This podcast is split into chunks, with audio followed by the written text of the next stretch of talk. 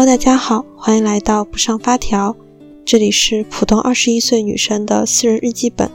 希望能与你产生共鸣。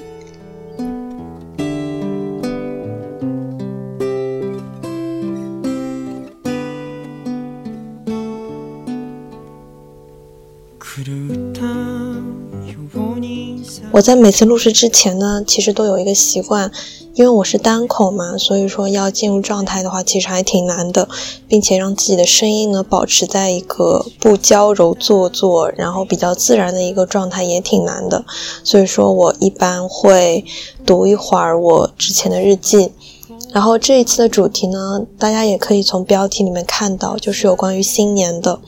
但是它其实不是一个非常愉悦的，大家印象里面觉得啊阖家欢乐团圆这样的一个主题，它其实是有一些负面的一些情感在的。所以说我也去找了我的那几本日记本里面写的有关于新年或者是我新年的时候记录的一些东西。从20年开始一直到22年的新年，我的每一个新年，每一个大年夜，或者是每一个初一初二，其实都是颇有压力的。日记本对我来说呢，其实是一个帮助我抒发压力的一个地方。每当我有烦恼的时候，我觉得自己心里有点乱，脑子有点乱，我就会打开日记本，然后用手写的形式去记录下一些东西，就把我内心当中非常混乱的东西呢，可以写在纸上。所以有时候日记本它并不是承载着我很多快乐回忆的东西，它反而是一个承载着我很多痛苦，很多挣扎，很多纠结的一个媒介。我刚刚在读的时候，我发现我写的还挺偏激的，当时真的很难过吧。我现在哪怕是讲到家里的事情，哪怕这件事情已经过去10多年了，但只要聊起来当时的一些伤痕，当时的一些不开心的伤害到我的一些事情，我还是会情绪激动。就像是我前几天和好朋友一起吃饭，他和我说到的，每次一提到家里的事情就会泪失禁，就会忍不住流眼泪，因为真的好痛好痛啊。透过这一些文字，我可以想到当时我自己是有多么难过，但其实这一些问题在现如今依旧没有解决，只是可能因为我长大了，可能对他不太在乎了，或者是说我觉得自己可能不像是小孩，不像是我爸妈的小孩，而像是我自己本人。我可能脱离了这个我觉得我需要在爸妈的庇护之下，在爸妈的名下去生活这样子的一个角色。当我转变了这样子的一个思路之后呢，我发现自己会好很多，但今年的春节依旧会给我带来很大的压力。说在前面，很抱歉在这样的一个合家欢的一个日子里面上新了一期标题如此沉重的播客。春节可能对于很多人来说呢，是终于可以和家人团聚，我身边很多同事呢都已经早早回家过年了，一待可能就是10几20天吧，他们觉得就是可以陪陪家人啊，可以陪陪爸妈，平淡但是也是幸福的吧。但对于我不同，我爸妈在我小学4年级的时候就离婚了。虽然可能大家现在觉得小学4年级是个很小的年纪，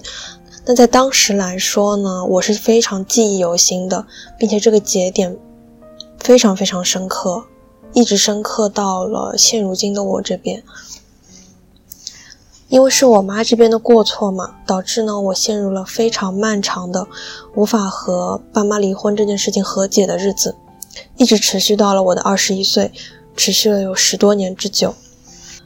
因为我妈是过错方，所以我很不喜欢看见那个叔叔。我记得在我爸妈离婚之后，那个叔叔很快就出现了，所以我当然理所当然的觉得是我妈这边的一个过错。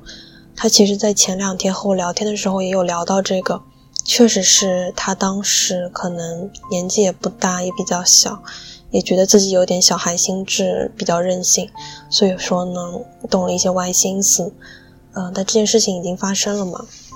所以我对那个叔叔其实印象一直非常非常的差。小时候呢就觉得他是一个破坏我家庭的一个元凶，我很难真心的对他好，同时呢他其实对我也是非常抱有疏离，我在他这边感受不到爱，她也没有想到会给我爱，可能只是因为我的角色是妈妈的女儿，如果要让妈妈开心的话，她应该表面上要对我好一点。同时我从小到大就耳濡目染非常多的利益纠纷，因为我不是她的亲女儿，所以等等的差距。我妈呢也会把我和她的女儿彼此之间得到了一些什么，得到了多少金钱，得到了多少的关心，得到了多少物质上面的一些给予来进行比较，我其实还是挺心累的。因此呢，我并不是非常愿意见到她。平常呢，我也没有什么机会可以见到她。现在想想的话，可能也有几个月的时间并没有见到了。但是春节这个日子就不同，春节是家里人好像必须要待在一起的日子。因为我不太喜欢我妈妈这边的家人嘛，久而久之的话，没想到长大之后反而更加严重了。每一次过节，每一次妈妈这边的家人要聚餐了，我都感觉到了倍感的压力。这是对于21岁大三的我来说不愿意经历的一些事情。可能这个故事也要从头说起吧。首先说回小时候呢，在我爸妈离婚之后，我就要面临一个问题，我大年夜的时候应该去谁家过年呢？其实两边过年我都有去过，但都有不同的压力。比如说去爸爸家的话，就是跟爸爸这边跟爷爷奶奶过嘛。我小时候的话其实是爷爷奶奶带大的，所以跟爷爷奶奶比较亲。在我现在看来，我觉得我更像是爷爷奶奶的小孩，他们对于我非常多的教育，非常多的家庭理念的一些灌输，全部都是来自于我的爷爷奶奶。所以说我自己是并不排斥去爷爷奶奶他们家过年的，而我也觉得呢，在爷爷奶奶那边的我自己的一个状态，也是最像我自己，也是最像我小时候那个任性的，但是非常的外向，非常的爱说话，很跳脱的一个女孩子的样子，比较真我，也比较没有压力嘛，所以我更喜欢去爷爷奶奶那边。但同时呢，跟以前会有一些不一样的地方。在大家的印象里面，过完节的话，我们都是要回家的嘛。但是小时候可能就是跟爸爸妈妈一起回家，然后可以看到娘娘他们会跟姑父，然后我哥他们三个人一起回家，爷爷奶奶两个人单独回家这样。但自从我爸妈离婚之后，这件事情就变得不太一样了。爸爸可能会叫一辆车子先送爷爷奶奶回家，然后再送我回家，最后他自己一个人回去。所以回家的路上呢，我只能一个人下车。我在爸妈离婚之后，就再也不可能去经历、去体验一起回家，然后一起去看春晚的一个机会。我一直在面临和经历一个离别。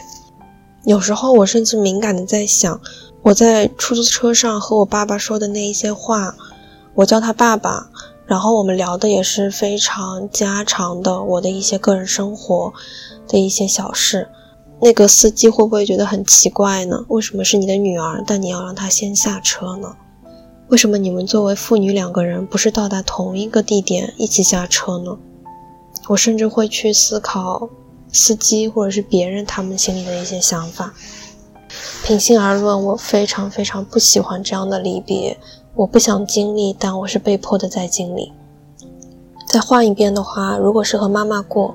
小时候过年吃完饭的时候呢，其实我都不希望妈妈离开的。但是哪怕过年，只要一到吃完饭，然后姨妈他们洗完碗，总归要经历一个大家都要离开的一个场合嘛。我是现在一直是住在外婆家里面的，所以我妈妈她和那个叔叔自己还有一个家。我就一直有预感，我就不希望我妈妈走，我希望妈妈可以留下来陪我，可以陪我一起睡觉。但是有时候晚上等到他们洗完了碗，然后大家在家里面也变得稍微安静了之后，妈妈总会走到我面前和我说，妈妈今天晚上要回那一边哦。妈妈走了之后呢，就留我一个人还有外公外婆在家。但其实我和外公外婆不亲嘛，就其实跟我自己一个人在家里面没有什么差别。一个人在大年30守着电视机不敢看春晚，同时也没有人陪我看春晚，这是多么寂寞的一件事情啊！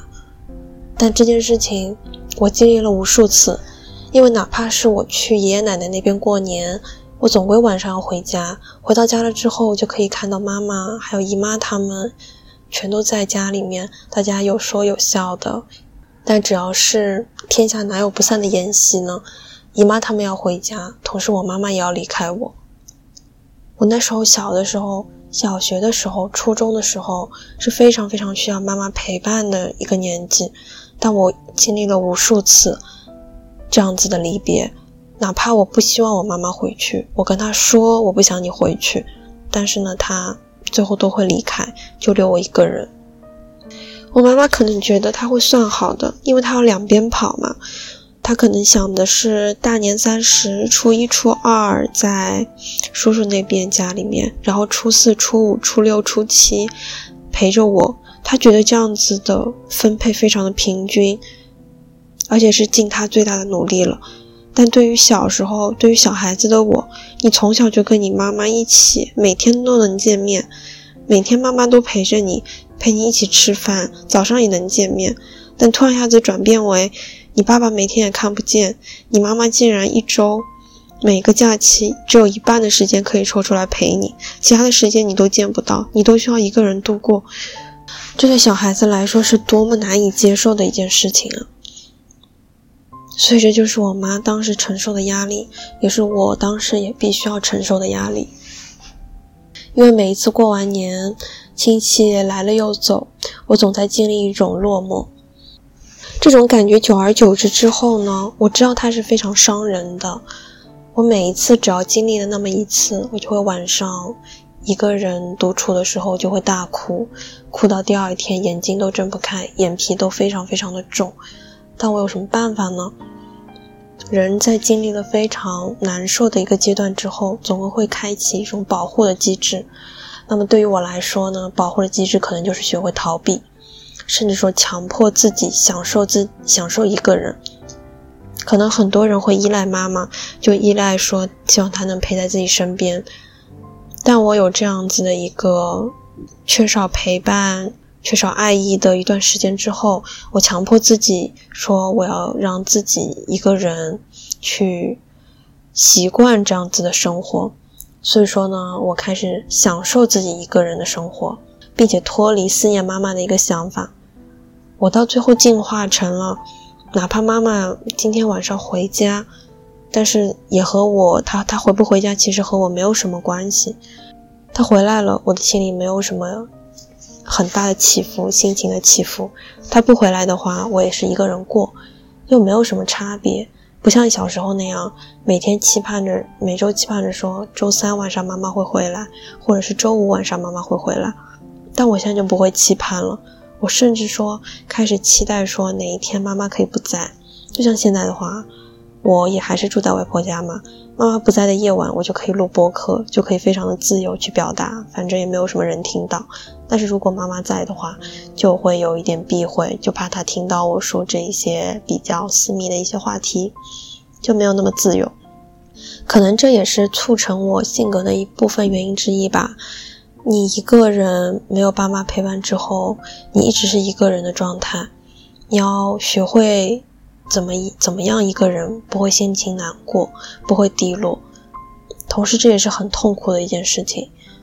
所以在高中的时候呢，我的逃避方式就是住宿。住宿之后呢，就和家里的一些事情暂时的切断开了嘛。这其实也算是我的一种脱敏的一个手段，但我实在是想不到别的法子了，也是对于十几岁的我来说，唯一能想到的一个可以帮助我不会抑郁，不会太难过，不会伤心到伤自己的身体，这样的一种保护的方式，保护我自己的一种方式。再说到春节的话，春节其实大年夜我姨妈他们早上的时候就会来到外婆家，大家也是习惯于在外婆家聚嘛，所以说我在早上就可以看到他们来到家里面。我不太喜欢妈妈这边亲戚的聚餐，因此呢我更愿意待在房间里面。曾经呢我是被迫孤独的，而现在呢我是更加倾向于自己一个人待着，因为我觉得外面的一种火热的气氛它不是属于我的。我在餐桌上面的话，我一直觉得自己是一个异类，因为大家都有自己的一个家庭，妈妈是跟叔叔、姨妈、姨夫、哥哥他们3个人是一起的，外公外婆又是一起的，那我算谁的呢？我只有一个人坐着啊，我不是妈妈和叔叔他们双方的一员，我更像是我自己，但是我又觉得我应该是需要纳入在一边的吧，但我又找不到这样子的一个定位。他们在饭桌上面呢会嘘寒问暖，互相关心，叔叔呢其实也不怎么来，但是呢他会表现的对外公外婆非常的热情，也总是会说一些嘘寒问暖的话。他们在饭桌上大人之间也会开一些很过分的玩笑，甚至是一些黄色玩笑，我听的时候我就觉得很恶心，觉得很奇怪，然后我和妈妈的关系呢就会变得疏离。我记得有一幕就是大家也是在聚餐的时候，有那个叔叔有一个习惯，就是他的女儿呢其实不太喜欢自己一个人剥那种虾，因为有一些大虾嘛是需要剥壳的，他的女儿呢就不太喜欢自己剥了吃，所以说叔叔呢会帮着他剥，然后递到他的碗里。我妈妈那一天呢就是也是的那个女儿其实没有来哦，就我妈妈那天呢看到有虾，也是帮我剥了个虾然后递到我的碗里面，那个叔叔就开玩笑说人家又不是小孩子，你干嘛还要帮他剥，然后我妈就有一些推脱的，然后也有一些开心的把那个虾递给我，那种表情像什么样呢？就是有一种哎呀我就是想要对他好嘛，你还能管什么呢，就像是在宠溺我一样。但其实剥虾这件事情一年当中也没有几次，顶多就是在这样的饭局上面我和我妈会在一起吃饭，然后她会剥虾给我，剥虾给我是给谁看呢？我觉得是在感动她自己的内心啊，或者是给别人彰显出她其实是一个非常好的妈妈，她非常关心我，她会给我剥虾。但是剥虾的机会能有多少次呢？一年之内可能在当时小时候初中高中顶多也就是那么1-2次，然后还是当着大家的面给到我。他这样子的反应像是我还是一个未经世事的一个小孩，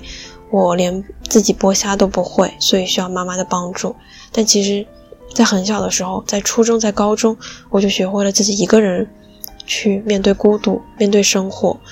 怎么样去照顾自己，怎么样早上穿衣服，穿多少的衣服，冬天太冷了，我应该穿多少才能让自己变得暖一点？早饭应该吃什么？我应该给自己买什么吃的？这些我都有想好。但有哪一个小孩子也像我这样子可以想那么多呢？大家都在家里人的庇护之下长大，但我很早很早之前就需要帮助自己去独自的生活，无论是我的外形啊，我的日常生活，还有包括我的精神上面，我都需要去独立，并且是被迫独立的。因此呢，一般在这种家庭聚餐的饭局上面，我都是躲在我的哥哥的旁边，我缩在那个饭桌的最小的一个角落里面去吃饭。我不喜欢吃这一些聚餐类的菜。聚餐类的菜呢，其实有很多都是半成品，像是有红肠啊之类的，我不太爱吃，我更喜欢吃那种家常的菜。而且我其实不太喜欢这样的场合嘛，所以我总是吃的很少，就吃一点春卷啊，吃个2-3个，我也不会吃米饭，反正就是随便吃一点，然后半饱不饱的，可能4分饱5分饱，就希望说自己可以快点下桌，快点离开这样子的一个场景，然后可以躲到自己的房间里面去。所以我也变成了一个在饭桌上沉默寡言的人，我不觉得我属于他们，我也插入不了他们的对话当中，没有人会对我表达关心，我也不想对他们表达关心，我也对他们不感兴趣，我也不希望他们对我感兴趣。我不像是这个家庭里的人，我一直也是这么觉得的。而且我发现这种感觉，这种割裂的感觉，我越长大就越严重，在我妈妈这边。我最近跟我妈的关系其实有变好，我们可以聊一些比较深层次的一些东西，可以把以前说的那一些全都摊开了讲，包括我妈当时离婚，为什么她要抛弃我们，和别的人结婚这件事情，我跟我妈也聊开了，因为我妈妈觉得她从小到大就是一个被宠爱的角色，她是家中的一个妹妹，有姐姐宠着，有外公外婆宠着，所以她一直是一个很傻乐很幸福的状态，因为长得漂亮也有很多人追她。但这样子的小孩长大了之后会有一个什么样的缺陷呢？什么样的一个缺点呢？他其实对自己还好，但是因为他太自我，太以自我为中心了，所以他会做一些伤人的举动，包括我妈妈抛弃我的家庭这件事情，这就是一个非常伤人但是利己的一件事。他觉得他选择了他爱的人，但是我跟我爸爸算什么呢？我们只是一个被迫受到伤害的人。而我为什么会跟我妈妈家庭这边的亲戚关系不好，就因为觉得当时这件事情发生之后，没有人会怪我的妈妈，因为外公外婆呢希望自己的女儿幸福，同时他们自己的家庭并没有受到任何的影响，而影响最大的人是谁呢？是只有我和我爸两个人。我们在被迫去接受这样子的一个痛苦，这样一个压力，但是他们呢却可以很欣然的去接受这样一个变化，因为对他们来说自己本身他们的家庭并没有改变太多，改变的只有我而已。我觉得这是一个强大的一个孤独的感觉，所以我不太喜欢面对新年，面对有这么多的亲戚来到家里，我又觉得和他们很割裂开，他们无法理解我的不容易，甚至还会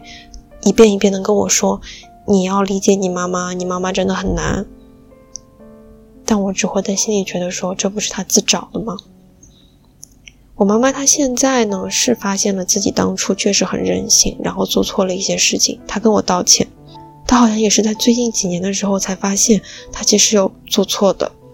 事情已经过去这么久了，我现在说的时候其实语气和心情情绪还是需要忍着自己不去哭，才可以慢慢的把这些事情说出来。有很多事情对我的影响非常非常的大，我觉得走出来的话，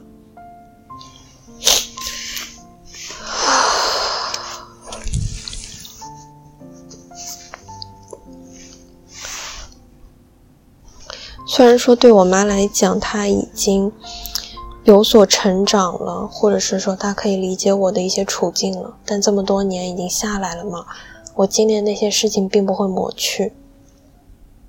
同时也是像现在这样，就是我无法扭转当初的一个过去，可能当初在一开始就是一个错误，我出生可能就是一个错误，我爸妈就不应该结婚，我也不应该存在，但这些事情说了也是白说嘛，我们总归要去面向未来的一些生活。以前高中的时候，因为我的孤僻，我不愿意在饭桌上面去说话，我也总是让自己一个人待着，跟我妈的关系也非常的不好，我把自己躲在自己的一个舒适的圈子里面，我没有去尝试迎合他们所谓的一个幸福家庭的范本。再说一个有关于过节饭局的事情吧，我记得非常非常清楚，是21年的中秋节的饭局。当时呢我正在学车，我学车的初心呢是因为家里有一辆车子，它已经2-3年没有用，2-3年没有开过了，或者是说2-3年没有接我，我没有坐在这辆车子上了，所以说我想着说停着不如停着，我还不如我去学个驾照，然后我去开，所以我跟我妈提了这件事情，我说我想学驾照，以后这辆车子可不可以借我开。因为我之前听到嘛，疫情那会儿我们学校里面是不收停车费的，所以说我是可以开车上学的。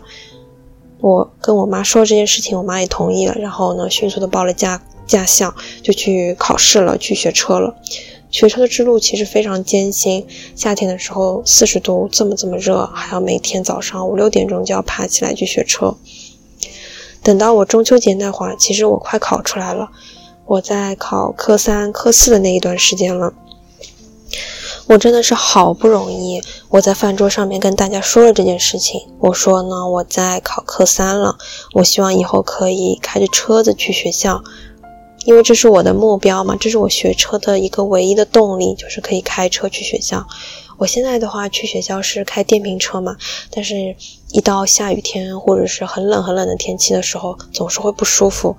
总会身上湿漉漉的，或者是太冷了。我不希望再经受这样的一些痛苦，我希望说我可以当一个都市丽人，就比较温暖的比较体面的去上学，别的也没什么，我觉得它就是个代步车，但是我也需要一些资质嘛，就是需要这个驾照这件事情。我在饭桌上面分享了这件事，没想到等到妈妈还有叔叔回家之后，叔叔就跟我妈大吵了一架，说他绝对不允许他把这个车子给我开。因为这个车子呢，其实是我妈和叔叔呢两个人一起买的，大概一半一半吧，所以它并不算是属于我妈这边的车，我们家里的车子。它的决策权呢，还是需要在另一个我觉得是外人的身上。当时我妈和我说叔叔不同意，我就开不了了，我就非常的诧异嘛，因为这是你当初给下我的一个承诺，结果你现在突然一下就说毁约，完全就没有诚信嘛。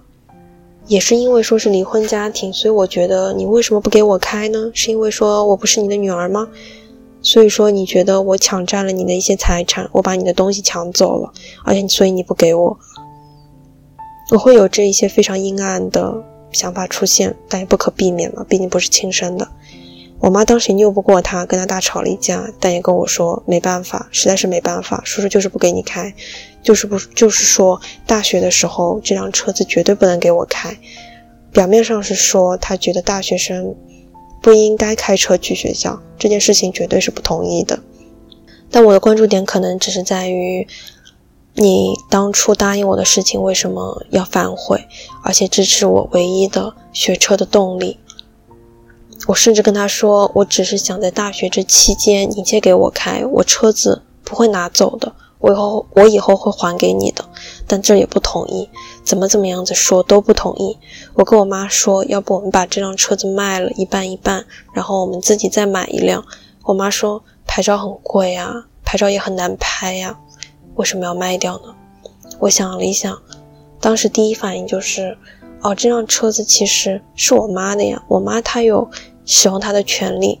她可以随心所欲的开，这个家里面只有我自己一个人是没有这个权利去使用它的。对于他们来说，他们自身的利益并没有遭受到任何的一些破坏，只有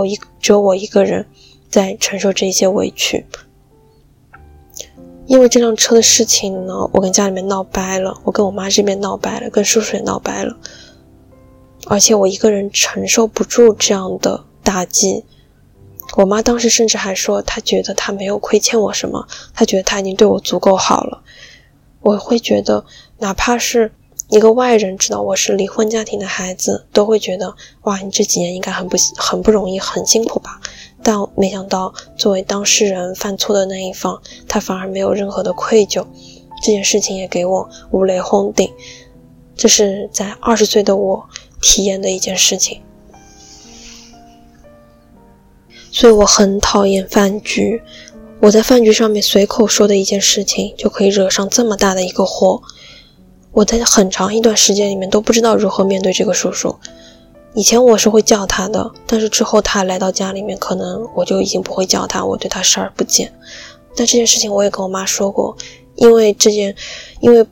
车子不给我开这个事儿太过分了，我觉得我也不应该对他有好脸色，毕竟大家都已经撕破脸了嘛。我现在其实都没有反应过来，我心里面可能还是有一点埋怨在的。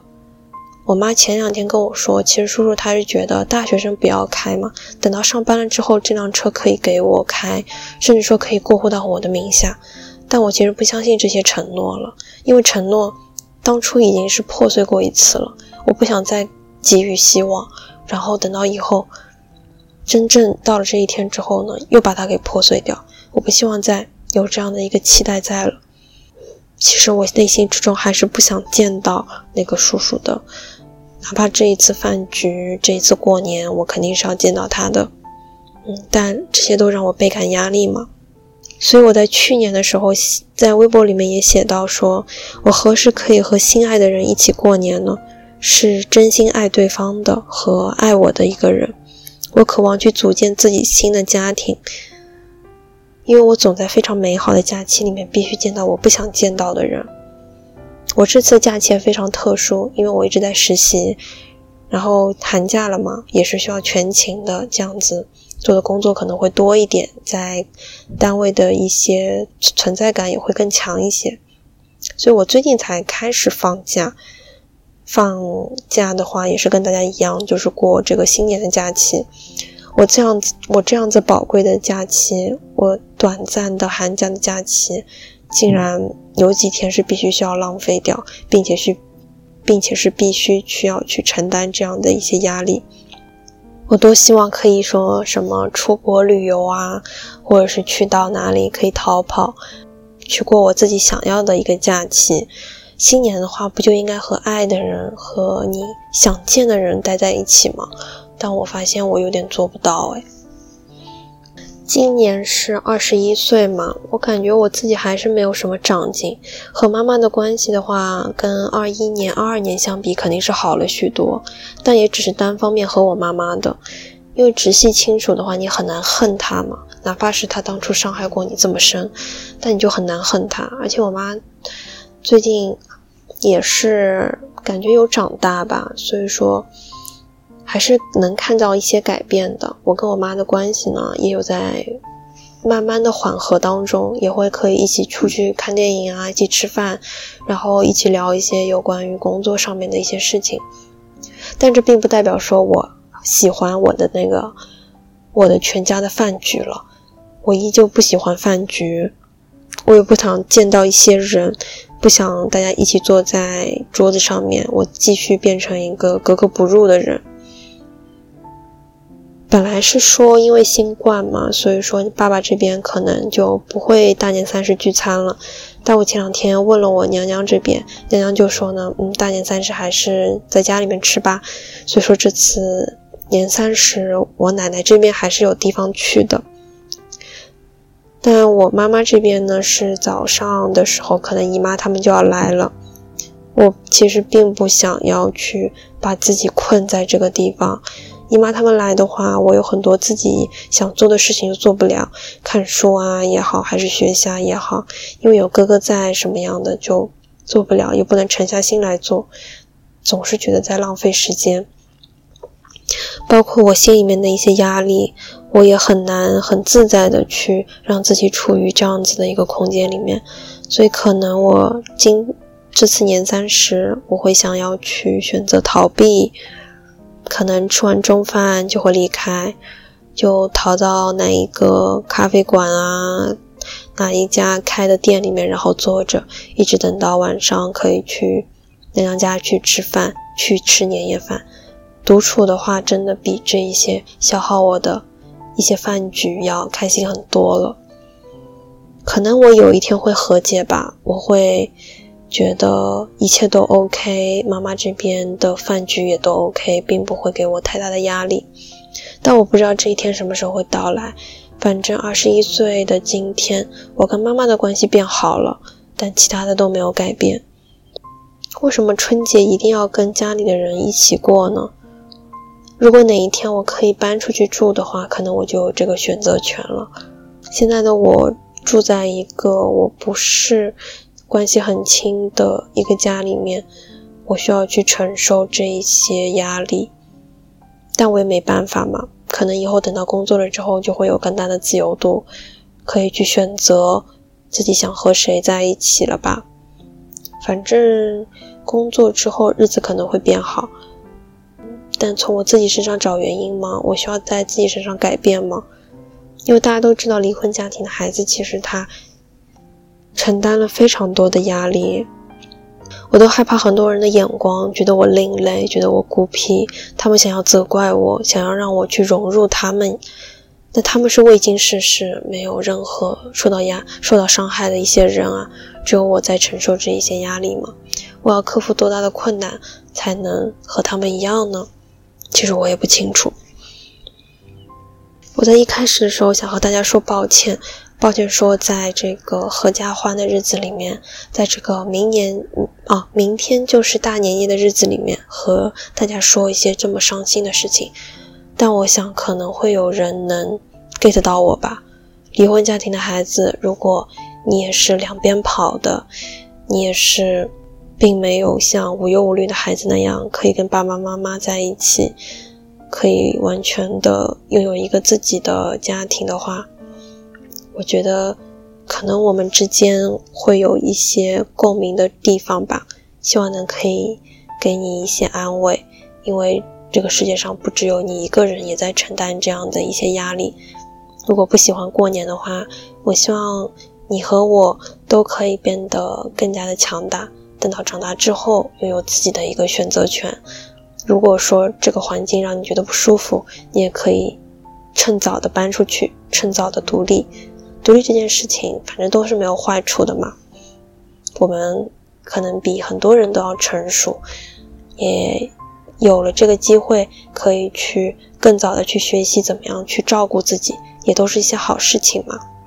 我希望你不要难过，也希望你的新年可以开心一点，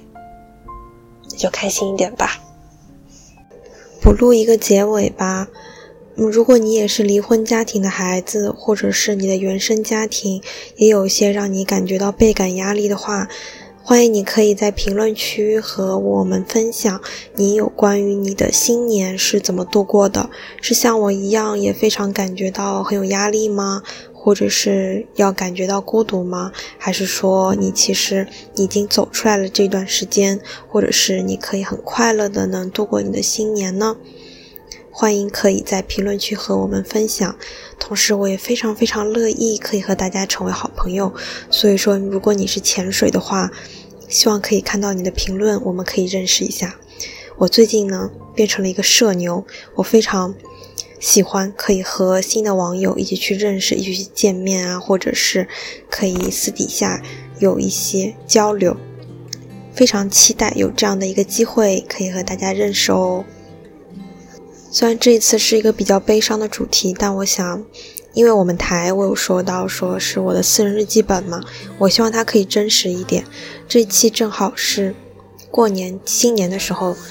我会上新的一期节目，我觉得我新年的时候的状态可能就像是这一期节目一样，有一些拧巴，有一些难过，然后总是会需要一些舒缓压力的地方。如果能可以和你产生共鸣的话，那自然是最好了，希望可以安慰到你。那我们下期再见啦，拜拜。